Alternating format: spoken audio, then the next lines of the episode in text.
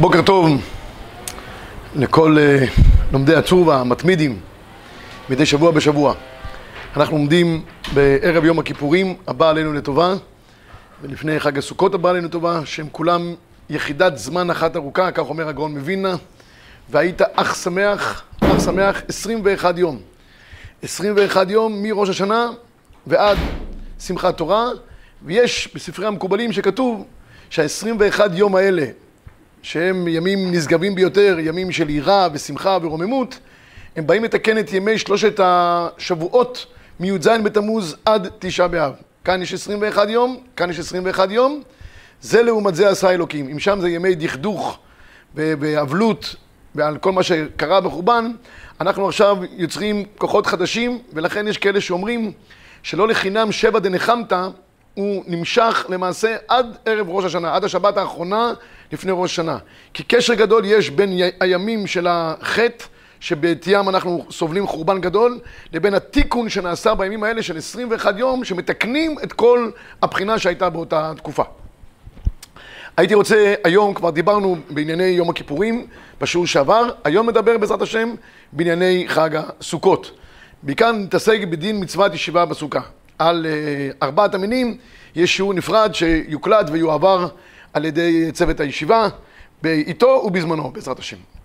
מצוות סוכה היא מצווה יקרה ביותר, ולמה היא יקרה ביותר? כבר גם כאן אומר הגאון מווילנה, יש לנו שני מצוות שאנחנו מקיימים בכל רמה חברנו ושג ידינו. מצוות ישיבת ארץ ישראל ומצוות כניסה לסוכה, ויש גם קשר ביניהם, רעיוני, אבל זה לא הזמן כרגע לחבר בין כל הדברים הרעיוניים. בכל אופן, זו מצווה יקרה ביותר, שהאדם הופך 7 ימים את הסוכה כביתו. עושה דירתו ארעי וסוכתו קבע.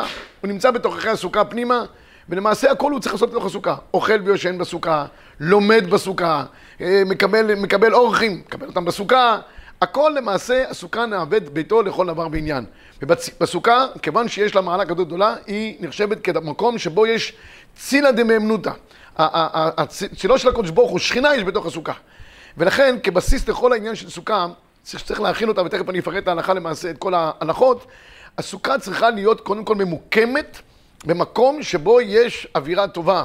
זאת אומרת, אין ריח רע בסביבה, אין סיכוי שחתולים וכלבים, כל מיני דברים ייכנסו בפנים. הסוכה עצמה צריכה להיות כמקום המכובד בביתו. קחו את הבית של כל אחד מאיתנו. אז המטבח נראה שלפלפ, החדרים, כל אחד איכשהו מסדר. הסלון בדרך כלל נראה מקום מכובד יותר, נכון? שם מקבלים את האורחים, שם יש, שמים דברים יפים. הסוכה צריכה להיות בגדר הסלון של הבית. כך צריכה לראות הסוכה. מקום מכובד, מקום... יש איזה נפקמינות הלכה למעשה שתכף אני אפרט אותם. אבל כמגמה, איפה אנחנו ממקמים את הסוכה במקום שאנחנו יכולים למקם, אם יש לנו אפשרות למקם, צריך להיות במקום שהוא מהווה מקום כבוד.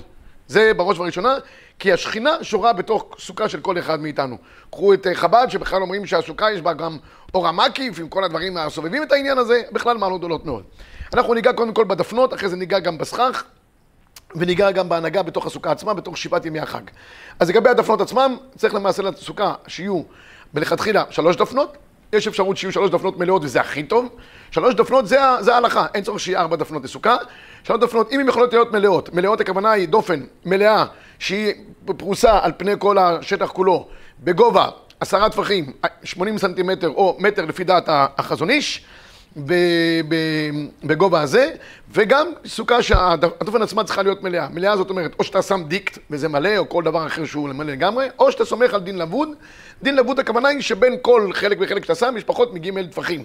מחלוקת ראשונים, מה זה הגדר של לבוד, גמרא בקידושין, אנחנו פוסקים שפחות מ-ג' טפחים זה נחשב בגדר של לבוד. מצוין.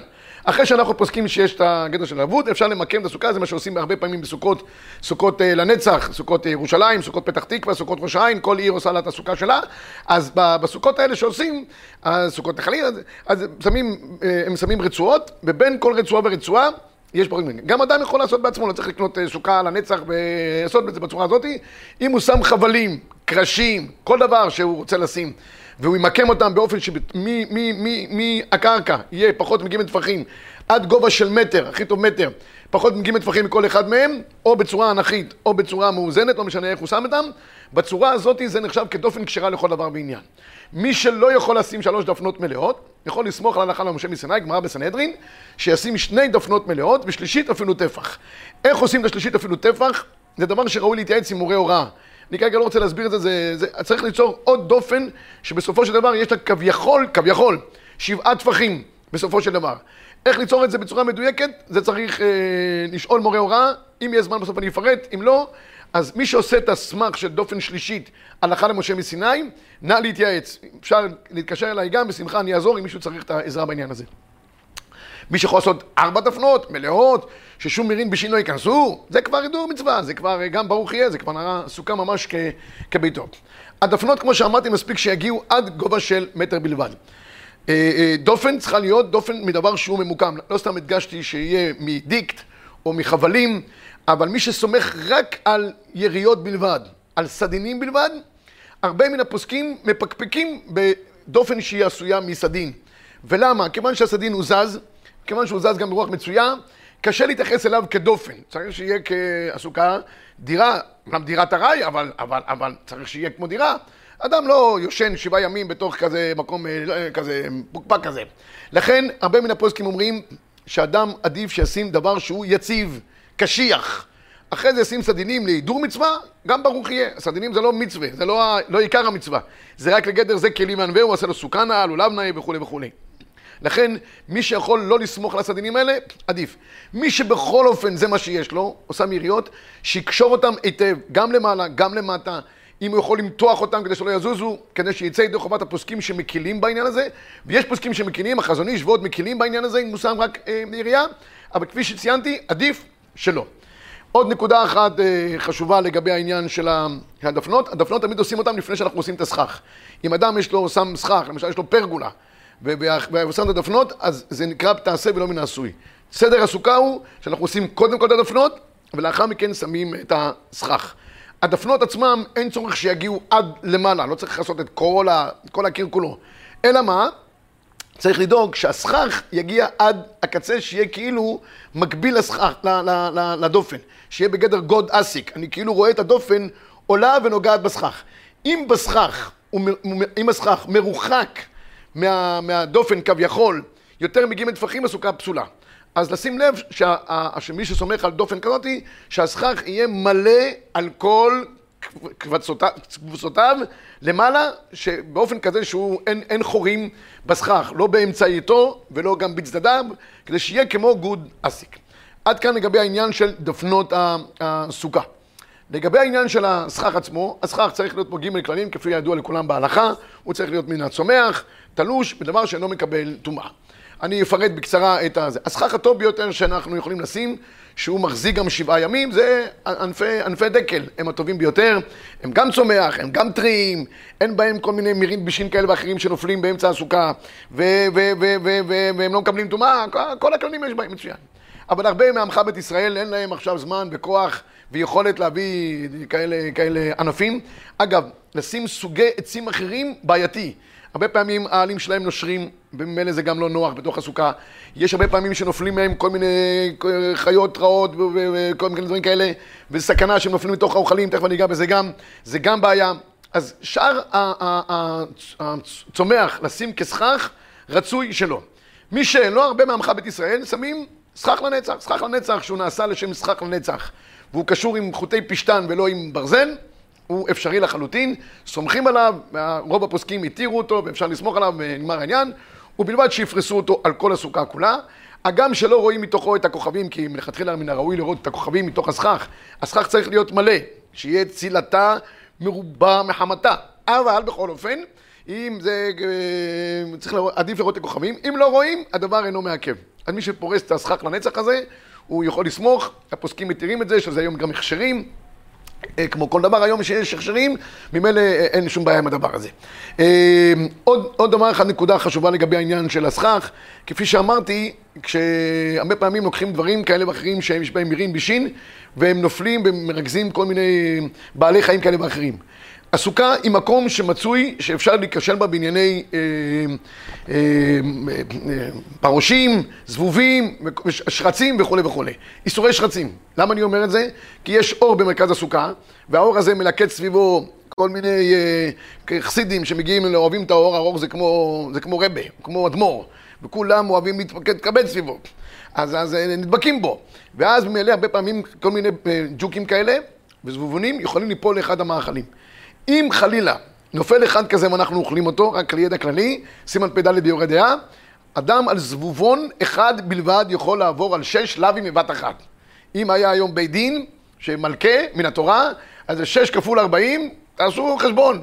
לא שווה באמצע סוכות שאתם קמים קצת עשה דאורייתא לעבור על כזה לאווים. אז אם יכולים לשים בכל סוכה מתקן שהוא קולט את הג'וקים האלה, לא חייב להרוג אותם.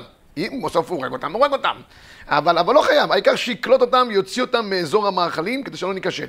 והיה ונפל, זבובון אחד כזה, יתוש, פרעוש, לא יודע איך קוראים לו, ברגותי אחד כזה, נופל לתוך סלט או לתוך מרק, אם מצאתם אותו, הוצאתם אותו, לא קרה כלום. הוא לא נותן טעם, אל תבדקו, אבל הוא לא נותן טעם, אין שום בעיה, מוציאים אותו, נגמר העניין. אבל אם לא מצאתם אותו, כי יש בסלט עוד כל מיני דברים כאלה שחורים, קטנים, שלא מזוהים, וקשה למצוא אותו, כל הסלט נאסר. ברייה שנופלת לתוך מאכל, אינה בטלה ב60, אלא אפילו ב1000 אינה בטלה. אז קחו בחשבון, שאם זה נפל לתוך מרק, לתוך תבשיל אחר, ונעלם, אין מצב שאנחנו אומרים, אוקיי, בוא נערבב אותו עכשיו, וזה יהיה בטל ב60. נגמר העניין, כל המאכל לפח. חד וחלק, אין פה משחקים. לכן אני אומר, צריך זהירות יתרה, שמקיימים מצוות עשה, שלא יהיה חלילה בגדר של, לא רוצה להגיד מצווה באה בעבירה, זה לא בדיוק ההגדרה, אבל שלא יהיה חס ושלום תוך כדי מעשה עבירה אחר. לתשומת ליבנו, בחג הסוכות זה דבר שהוא מאוד שכיח. דבר נוסף, לגבי העניין של הסכך, שמים קישוטים, יש עניין לשים קישוטים בסוכה, למה לא? זה כלי וענווהו, תנאי לפניו במצוות, אבל עוד פעם, תקנתו יכולה להיות כלכלתו. אם אדם שם קישוטים שיורדים יותר מ4 טפחים, בו ברגע המקום שהוא נמצא תחתיו, יושב תחתיו, זה לא נקרא שהוא יושב תחת הסכך.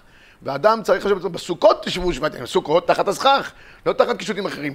לכן אני ממליץ לא לשים קישוטים בסכך. שימו אותם בצדדים, תשאו את כל השרשראות של הילדים החמודים שעושים, תשבחו אותם, תשימו בצדדים, בכניסה, בשערים, אין שום בעיה. בסכך עצמו, אם זה צמוד, צמוד. פחות מג' טפחים, ודאי שזה אין שום בעיה. יותר מכך, מתחילים להסתבך, וחבל. כבר עושים סוכה, שעת עשה דאורייתא וכולי, חבל שאנחנו לא נקיים אותה כהלכתה. אז לתשומת לבכם, לגבי הקישוטים, לא להוריד אותם יותר מדי, עדיף לעניות דעתי בכלל לא לשים אותם בגובה הסכך, יושבים תחת הסכך, נקודה. זה המצווה, זה הדבר שגם אדם צריך להרגיש בחג הסוכות. זה לגבי העניין של מבנה הסוכה עצמו.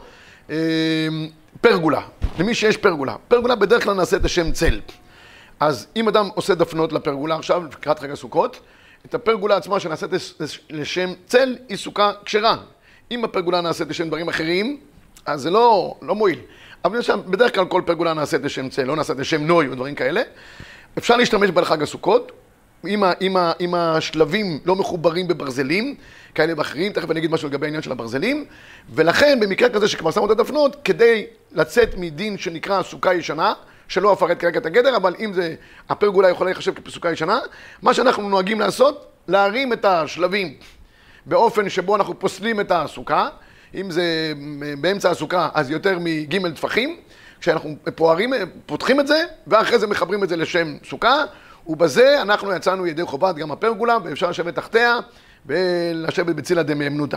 אמרתי עניין של הברזלים, נקודה חשובה, מי שיש לו סוכה לנצח, כפי שביארתי, סוכה מאחד הערים הגדולות בארץ ישראל, או המושבים, לא משנה מאיפה הוא קנה את הסוכה, אם זה על הברזל, הברזל נקרא דבר שמקבל טומאה. לכן, מן הראוי לכתחילה, לצאת ידי חובת כל הדעות והשיטות, על הברזלים לעשות להם מסגרת מעץ, ועליהם להניח את הסכך. אני לא נכנס כרגע לדין של החזונישניקים, שיש גדר של מיימיד דמיימיד, שזה בכלל הסוכה צריכה להיות הכל מעץ, כי כל מיימיד דמיימיד יכול לפסול את הסוכה. זה חזונישניקים, מי שנוהג כמנהג חזוניש, גם ברוך יהיה, רק שיקפיד להסיר את המשקפיים בשבת זכור, כדי שלא יחצית זה. אם חזונישניק, עד הסוף. אבל מי שלא מקפיד כמו החזונישניקים, ורוצה לצאת דרך חומת כל הדעות, אז אם הוא יעשה מסגרת של עץ סביב הסוכה, גם יצא ידי חובתו. מצוין. עכשיו, אחרי שנגענו כבר במבנה הסוכה בצורתה, ניגע כמה הלכות פשוטות לגבי מצוות ישיבה בסוכה. עשית סוכה כהלכתה, הכל טוב יפה, אבל יש גם מצווה, בסוכות תשבו 7 ימים. יש דבר מאוד מעניין, המחבר בתחילת הלכות סוכה כותב שמצווה לעשות סוכות וכו' וכו'. למה? כדי שנזכור את החסד שעשה איתנו הקדוש ברוך הוא בצאתנו ממצרים, שנתן לנו ענני כבוד. כולם שואלים על המחבר, מה המחבר עכשיו מתחיל להביא טעמי המצוות? המחבר הוא מאוד ממוקד, מביא את ההלכה הברורה, המסודרת, הסדורה, ונגמר העניין. לא מתחיל טעמי המצוות, זה לא פה ספר החינוך שמביא את המצווה ושורשי המצווה וחיובי המצווה וכו'. אומרים כולם בדברי המחבר, הוא לא כותב סתם טעם מצווה, זה נפקא מינה כחלק מהעניין של ישיבה בסוכה. כשאנחנו נכנסים לשבת בסוכה, אנחנו צריכים לכוון לשם מצוות סוכה. מה הכוונה? אנחנו צריכים לדעת, לכוון, למען ידעו דורותיכם כי בסוכות הושבתי את בני ישראל. ונחלקו התנאים, האם העניין הזה בא כנגד ענני הכבוד, או כנגד הסוכות ממש שעשה הקדוש ברוך הוא לעם ישראל. וכדי לצאת ידי חובת המצווה כהלכתה, צריך לכוון בעניין. אומר המחבר, תכוון לכתחילה כנגד ענני הכבוד. המשנה ברורה כותב, ותוסיף גם את העניין של כנגד הסוכות שהקדוש ברוך הוא עשה לעם ישראל, ובטוח אתה יוצא ידי חובה. מתי המצווה הזאת היא לכוון בדיוק? ערב סוכות, משעה 10 ומעלה. יש כאלה שאומרים, בן איש חי אומר, מחצות היום, אדם לא יאכל דברים, לא יאכל יותר מקבצה פת. למה? כדי שיהיה רעב לאכול את המצווה של אכילת הלחם בליל סוכות כהלכתה מתוך תיאבון. בדיוק כמו שאנחנו לא אוכלים בערב פסח. כדי שיאכל מצת מצווה לתיאבון, רש"י אומר, כשאתה אוכל לתיאבון, זה נקרא אידור מצווה, ככה רש"י אומר בפסחים שם, צדיקטט, עמוד ב'. אותו דבר רבי ישראל לגבי חג הסוכות. אנחנו צריכים לאכול כל אחד מינימום כזית בליל סוכות, זה המצווה החיובית של האכילה היחידה בכל חג הסוכות, לאכול כזית, הגברים בליל סוכות. לאכול את הכזית הזה תוך כדי שהוא אכילת פרס, דהיינו, לאכול כזית 28 גרם, תוך כדי שהוא אכילת פרס, לפחות תוך 4 דקות. המשנה ברורה כותב, מי שיכול לאכול כביצה, 56 גרם, רצוי ועדיף. אז אוכלים, לפני שאוכלים, מכוונים לשם מצוות ישיבה בסוכה. מה המצווה? אומר המחבר, למען ידעו דורותיכם. מה? כנגד ענני הכבוד שהקדוש ברוך הוא עשה לנו. מי שלא כיוון, רצוי שיחזור לאכול שוב פעם, בלי ברכה, אבל שיאכל לשם מצוות מצווה. ולפני שנכנסים לסוכה, אומרים לכל בני המשפחה, לגברים, נשים פטורות במצוות סוכה, זה זמן גרמה, וכולם תזכרו שתאכלו לפחות כזית, מי שיכול כביצה, 2 פרוסות לחם, 2 פרוסות חלה, לשם מצוות ישיבה בסוכה. ובזה אתה מקיים את מצוות האכילה מדאורייתא של ישיבה בסוכה. נקודה. שאר ימות החג, אין מצווה לאכול בסוכה. אם אדם, זה רק תנאי, אם אדם אוכל כביצה, פת או מזונות, הוא צריך לאוכלם בסוכה, אבל פחות מזה, הוא פטור מן הסוכה. אם אדם רוצה כל חג הסוכות, לאכול רק בננות ובוטנים. הוא אוהב דברים של אדמה. בננות ובוטנים, אפילו אוהב קצת אפילו ענבים, יש לו עוד פירות העד, 7 המינים. כל הדברים האלה אין צורך לאוכלם בסוכה. יכול לאכול אותם בכל מקום שלא יהיה. אם הוא אוכל פת בשיעור של קביצה, שזה נחשב כשיעור קביעת סעודה, או פת הבאה בכיסנים ב-231 גרם, אז הוא צריך לאכול את זה בתוך הסוכה עצמה. הוא חייב לאכול את זה בסוכה ולא מחוץ לסוכה.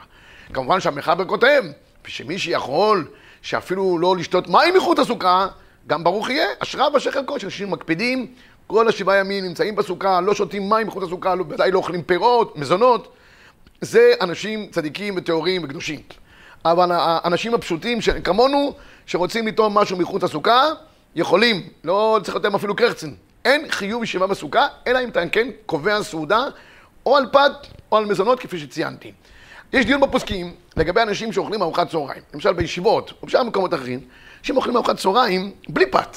לא ראיתי בישיבות שאוכלים, אבל פה בישיבה ברוך השם, קבלים חתיכה, הוא היה להתכבד, איזה סטייק טוב ככה, ליד זה צ'יפס, עם קטשופ, וכל הדברים הראויים לכוון, כל הייחודים, כל התיקונים. אז הוא אוכל, ואחרי ארוחה כזאת תהיה אנשים ברוך השם שבעים, עד ארוחת ערב, אין פה פוצה פה ומצפצף בענייני האוכלים, רק יושבים ולומדים. האם על ארוחה כזאת שהוא יושב עליה ואוכל אותה, האם צריכים את זה סוכה? כי זה נחשב אולי קביעות סעודה? נחלקו פוסקים, ראיתי בתשובות והנהגות של הרב שטרנבוך, הוא אומר כן, היום מנהג העולם לאכול ארוחות טובות גם בלי פת, זה קביעות סעודה, צריך סוכה. אבל כנגדו באו רבים וטובים, ובראשם הרב עובדיה יוסף בתשובה ארוכה, דחה אותו בשתי ידיים ואמר, זה שהוא אוכל ככה, כל הכבוד לו. אבל כל זמן שהוא לא אוכל פת, כמו שאמר המחבר, אינו חייב לשבת בסוכה. אז גם מי שרוצה לאכול בחוץ, הולך לטיול, מארגן לו שניצלים עם צ'יפס, עם כל מיני דברים, ואוכל אותם בחוץ, והוא יושב על זה בחוץ, פותחים שולחן ואוכלים שם מחוץ לסוכה, אין שום בעיה, מבחינת ההלכה אין שום בעיה. האם מותר לטייל בחג הסוכות ולבטל מצוות סוכה כמו שינה וכולי? זה עוד דיון בפויסקים שלא ניגע בו כרגע. כי ממילא השנה זה לא רלוונטי, יש סגר, אנחנו השנה ממש נקיים את מה שהקדוש ברוך הוא רוצה מאיתנו. בסוכות תשבו 7 ימים. הקדוש ברוך הוא סוגר עלינו את הסוכות, סגר עליהם המדבר, אין לנו לאן לברוח מצילה דמימנותא, רבותיי. זה מה שהקדוש ברוך הוא רוצה השנה, זה רצונו, זה נעשה אותו בלבב שלם, בעזר השם. עוד כמה נקודות לגבי העניין של ישיבה בסוכה, לגבי שינה. אז ככה, אדם מעיקר הדין חייב לישון בסוכה. הכל הוא עושה בסוכה, כמו שאמרתי, הוא אוכל בסוכה, יושן בסוכה, אורחים בסוכה. אם הוא יכול ללמוד בסוכה והוא מרוכז, גם טוב. אם הוא לא יכול, יש לו בבית חדר לימוד, ממוזג, כל הספרים לידו, ושם הוא הרבה יותר מרוכז, והוא יכול ללמוד בבית. אבל אם הוא יכול שבסוכה, ונותן לו את התנאים הטובים, יש לו מזגן שם, הוא יכול לשים את זה מאוורר, כמו בסוכה, עדיף ללמוד בסוכה, עדיף לעשות הכל בסוכה. ובלבד שהדברים יהיו מכובדים בתוך הסוכה. כמובן, חד ושלום, לא לדבר לשון הרע ורכילות. כמובן, לא לדבר פוליטיקה, חד ושלום. לא לדבר על קורונה, חד ושלום. סוכה, רק שמחה. ושמחת בחגיך, זה הסוכה. רוצים לדבר כל מיני דברים אחרים, לנהל את העולם, איך שיהיה סגר, אם כן יהיה הפגנות, לא יהיה הפגנות, תעשו את זה בסלון. בסוכה מדברים בענייני קדושה, בעניינים דברים חיוביים, דברים של שמחה. זה חלק מצוות חג הסוכות. דווקא בסוכות נאמר, והיית אך שמח, אך חפף יום. טוב. אז לגבי הסוכה, אדם צריך לישון בתוך הסוכה עצמה, זה לכתחילה. אלא מה? הרמ"א מביא שפה אצלנו, בפולין, פולין, אומר, הצינה מרובה, כבר עכשיו מתחיל כבר החורף, למניינם זה כבר מתחיל להיות חודשי החורף, אז ממילא גם קר קצת וכולי, אז אם כתוב שהוא מצטער, המצטער פטור מן הסוכה. אבל פה בארץ ישראל, ברוך השם, הטמפרטורות עוד גבוהות ועוד אפשר לישון בסוכה, הפטור הזה של צינה שהיה קיים באירופה, לא קיים בארץ ישראל. ולכן על פי דין אדם צריך את כל שנתו לישון בסוכה. בניגוד לאכילה, שאכילת ארעי מותרת מחוץ לסוכה, שנת קבע, שנת ארעי אסורה מחוץ לסוכה. אדם לא יכול לעשות כמו שהוא בא מהעבודה בערב, איך הגמרא שם אומרת, אני אוכל קימה, אשן קימה, וזהו, לא. אוכל קימה מחוץ לסוכה זה בסדר, זה אכילת ארעי. אבל אשן קימה מחוץ לסוכה זה בלתי אפשרי. למה? שמח את תפתו שינה. ככה זה בדרך כלל דקם של אנשים. הולכים לישון דקה, וקמים למחרת בבוקר, שהם צריכים יותר ידיים כבר אחרי שיש להם רוח רעה. אנשים חוטפתם שינה. אוהבים גם לחטוף את השינה באופן כזה או אחר. ולכן אי אפשר להגיד, אני ישן בסלון 2 דקות ואני קם. אין דבר כזה. 2 דקות בסוכה. כל דבר בסוכה. אלא מה? אם אחד כבר פתאום נרדם, אחד היה בשיעור מוצלח בתוך בית הכנסת, והשיעור היה כל כך מוצלח, תוך כדי השיעור עלתה נשמתו בסערה השמיימה. יש הרבה כאלה שזוכים לעשות עילוי נשמה לנשמות תוך כדי השיעורים, לא צריכים לעשות להם אחרי 120, תוך כדי השיעור עצמו.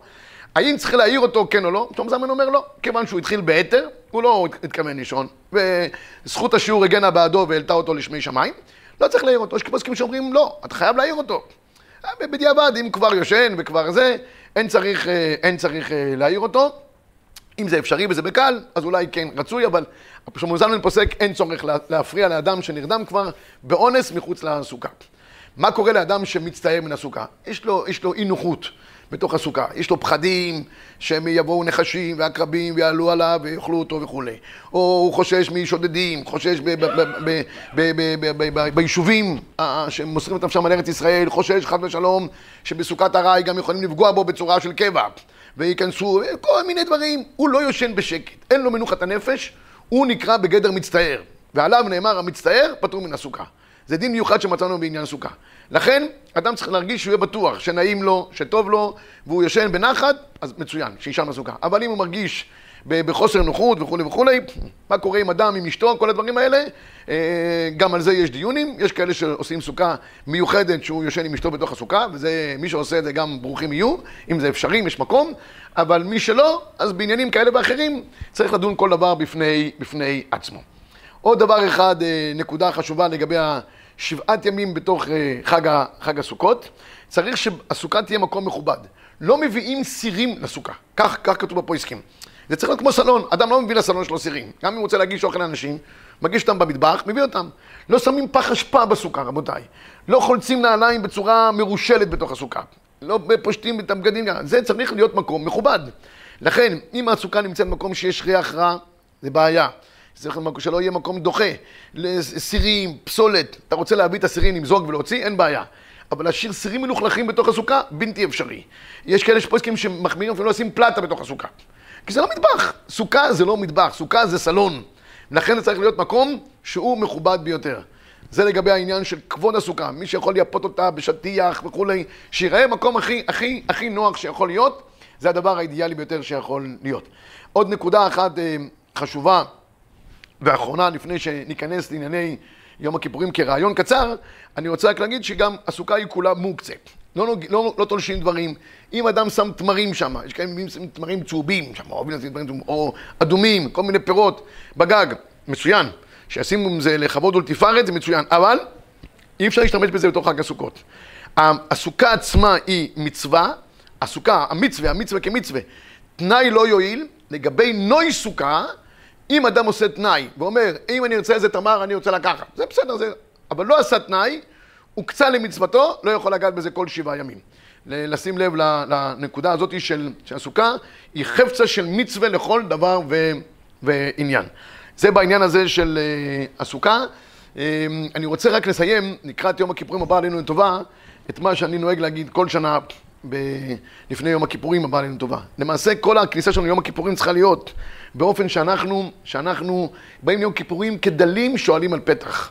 וזה התנאי שהקדוש ברוך הוא גם מקבל תפילותינו, בטח בשנה המאתגרת הזאת שאנחנו עומדים בפתחה, שמהר מאוד הקדוש ברוך הוא יסיר את החולי הזה מעלינו. אז איך אנחנו צריכים לעמוד? יש גמרא בסוף פרק 60 מסכת בבא מציעא. גמרא מספרת שרבא בר חנא היה לו חבית יין מאוד משובחת. יין ישן נושן, ביקש משני פועלים שיעבירו את היין. התחילו להעביר, תוך כדי העברה, מעדו, נפלו, כל החבית יין נפלה, הכל נשפך על הרצפה, הוא התעצבן נורא, ביקש מהם פיצוי, לא היה להם מה לתת לו, הם היו עניים מרודים, לקח להם את הבגדים כפיצוי, אבי דין איש דינן אל נפשי. הלכו שני הפועלים לרב, התחילו לבכות. מה קרה? אנחנו עבדנו אצל רבא בר חנא, לקח לנו את הבגדים, את המעילים, אין לנו מה ללבוש, קורא לו מהר, תחזיר להם את הבגדים. תחזיר את הבגדים? דינא אחי, מה זה? הוא אומר לו, כן, אדם כמוך, כזה אדם גדול, מתעסק עם שני פועלים מסכנים, שאין להם כלום, רק את הבגדים האלה. עליך נאמר, למען תלך בדרך טובים. טוב, לפנים משורת הדין, מחזיר להם את הבגדים. טוב, עומדים שם הפועלים, לא זזים. מה עכשיו? הם בוכים. תשמע, אנחנו תרחינן כל היום, עבדנו כל היום. וכפינן, ואנחנו רעמים. ולטנן ולומידים, אין לנו שום דבר. אנחנו מבקשים שייתן לנו גם את היומית שלנו, את הפרנסה של אותו יום. רב שם, הרב תצבן, חצופים. את החבית הם שברו לי. את הבגדים הרזרתי להם. גם את היומית הם רוצים, שלא עשו שום דבר. אמר לו רב, תשלם להם את היומית. דין האחי? מה זה פה? זה דין תורה פה או חוקים בעלי דאום? הוא אומר לו, כן, שנאמר ואורחות צדיקים תשמור, תלך איתם לפנים משורת הדין. אמר משה אבא שלי, הרב גולדברג זצ"ל, כך אנחנו צריכים להיות בכיפורים. לקחנו את החבית יין, את הנשמה הגדולה שהקדוש ברוך הוא נתן לנו, במשך כל השנה שעברה שפכנו אותה, שברנו אותה, קלקלנו אותה, ואנחנו עכשיו באים לקדוש ברוך הוא ורוצים חיים, זוכרנו לחיים, חפץ בחיים, אנחנו לוקחים חיים, הכל חיים. חיים זה הבגדים, כך כתוב בזוהר הקדוש. נו, אדם יכול אחרי כל מה שעשה שנה שעברה לבקש עוד חיים? אומרים, לא שולם, אנחנו לא באים מדין לבקש, לא מגיע לנו, אנחנו שקלקלנו, אבל תנהג איתנו לפנים משורת הדין, למען תלך בדרך טובים. מה, אתה מתעסק עם אנשים פשוטים כמונו, בקושי יש לנו? טוב. אחרי זה אנחנו גם מקשים עוד דברים, ספר חיים, פרנסה, וישועה, ולחמה, רפואה שלמה, גזרות טובות, תסיר המחלה הזאת מאיתנו. איך אנחנו יכולים לבקש? אם אנחנו נעמוד ביום הכיפורים ונרגיש שתרחינן כולי יומא, באמת התפננו מעומקא דליבא, וכפינן ואנחנו רעבים, ובעיקר העיקרים ולט לן ולא מידה, אין לנו שום דבר. הקדוש ברוך הוא ינהג איתנו לפנים משורת הדין, עם אנשים כל כך מסכנים כמונו, למען תלך בדרך טובים ואורחות צדיקים תשמור. אני רוצה לאחל לכל לומדי צפרא טבא שמוסרים את נפשם כל השנה, לשמוע אותנו ולהיות מחוברים לישיבה שלנו העוצמתית במיוחד, בתורה שלה, בשמחה המיוחדת שיש לה, שהקדוש ברוך הוא יכתבנו ויחתמנו לחיים טובים ארוכים, אתכם ואת כל בני משפחתכם. בעזרת השם, מקרוב אחרי סוכות, הקדוש ברוך הוא ישים עלינו את כל המחיצות ונגיע למרחבים גדולים של תורה, של קדושה, בשמחה ובטוב לבב. שנה טובה וחתימה טובה.